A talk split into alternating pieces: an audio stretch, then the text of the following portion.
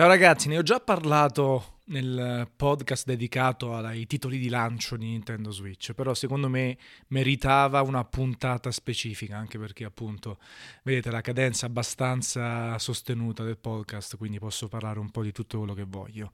The Legend of Zelda Breath of the Wild per me è un capolavoro, è un dieci mancato su multiplayer punto it, non me ne voglia Bacchetta eh, perché ovviamente eh, ha girato nove virgola sette, quindi siamo lì, ecco. Forse se l'avessi recensito io gli avrei dato dieci, il mio primo dieci dopo G T A Sant'Andreas, dopo Sacrifice per P C.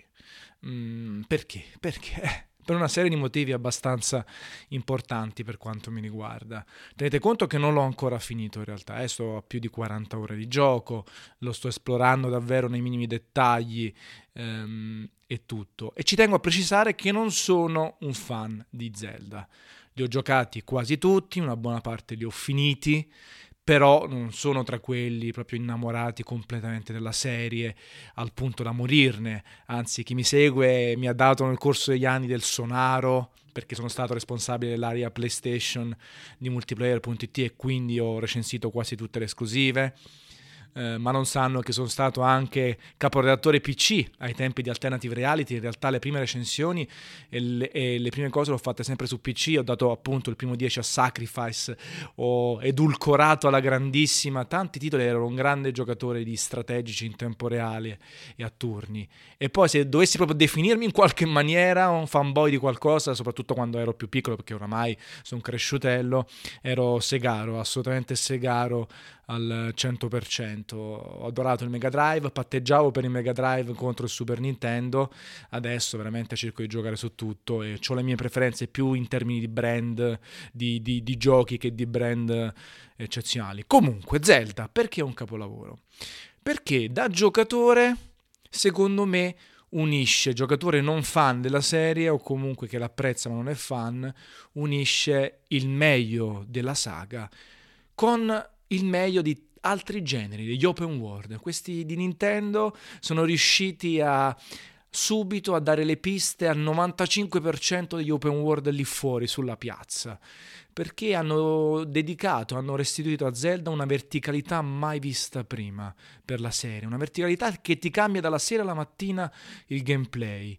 E un senso di esplorazione che secondo me è clamoroso, cioè è difficile anche da spiegare a parole, però io in Zelda cazzeggio per davvero, perdo decine di ore semplicemente esplorando la mappa, una mappa che è mezza vuota, ma in realtà dietro ogni angolo c'è una piccolezza, un, un oggettino da recuperare, un piccolo puzzle che ti permette di avere semi, eh, un villaggetto, un avamposto, uno scorcio, un sacrario che magari è nascosto con un puzzle corposo o semplicemente nascosto tra le montagne.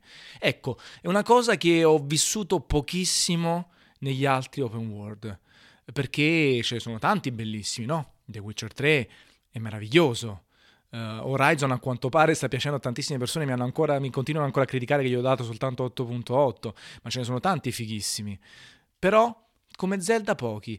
Um, magari posso fare un, fo- un parallelo con Fallout tre, ma in realtà Fallout tre eh, ti portava a cazzeggiare proprio per la qualità delle quest secondarie. Io in pratica ci ho giocato cento ore con le quest secondarie, ho esplorato la mappa in ogni anfratto e poi ho detto vabbè dai, finisco anche il gioco. Invece in Zelda è proprio, è proprio non sono le missioni, è proprio il mondo, il mondo che è vuoto dal punto di vista vegetativo, ma è super ricco nel restituire quel senso di scoperta, di ignoto dietro ogni angolo, dietro ogni collina, montagna, sulla cava, nel canyon, eh, sotto un ponte, sopra un ponte, sott'acqua, dietro una cascata. È una roba fuori di testa per quanto mi riguarda, cioè davvero forse non mi è mai capitato, o comunque faccio fatica a ricordare un gioco in cui diceva sì che c'è, ma io devo abbattere il primo colosso, eh ma sti cazzi, mi metto a girare qui, voglio andare di qua, di destra, di su, di giù. Poi ovviamente c'è una qualità eccezionale eh, per quanto riguarda i puzzle, l'utilizzo della fisica che comunque eh, non è assolutamente scontato nei videogiochi, l'utilizzo che ne fa Zelda della fisica e anche dei puzzle. Diversi sacrari sono interessanti, diversi puzzle per accedere ai sacrari sono molto interessanti e mh, danno senso di soddisfazione, non sono mai eh, arcigni ermetici difficile, di difficile interpretazione, come magari potevano essere qualche volta le avventure grafiche di un tempo punto e clic, o un The Witness per parlare di qualcosa di più odierno.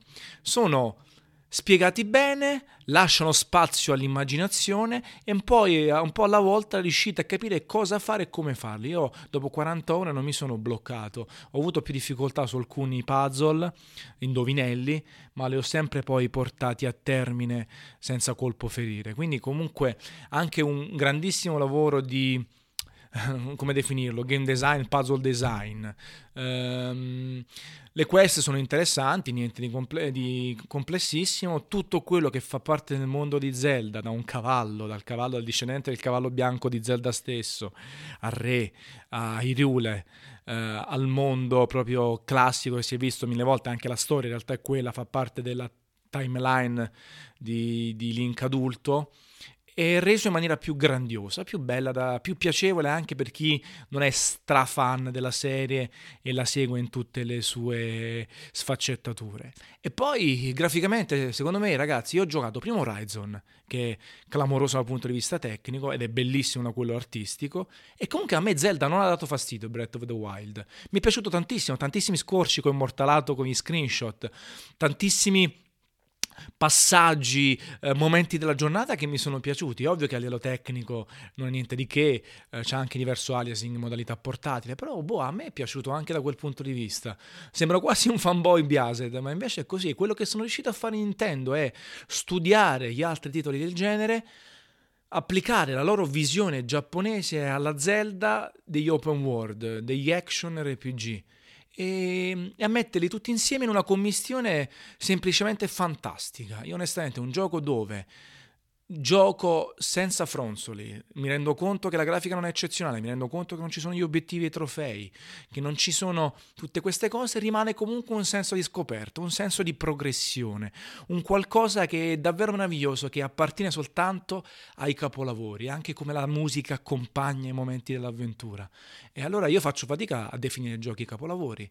In questo caso, se avessi recensito io Zelda, gli avrei dato dieci. Quindi per me Zelda uguale dieci uguale capolavoro. E una bella cappata in bocca per voi. Al prossimo podcast ricordate di condividerlo, ricordate di iscrivervi su iTunes, magari se volete, se vi piace, lasciare anche un commento positivo, che, che comunque più seguite, più mi date feedback anche negativi, sono solo che contento. Cappata in bocca, ciao!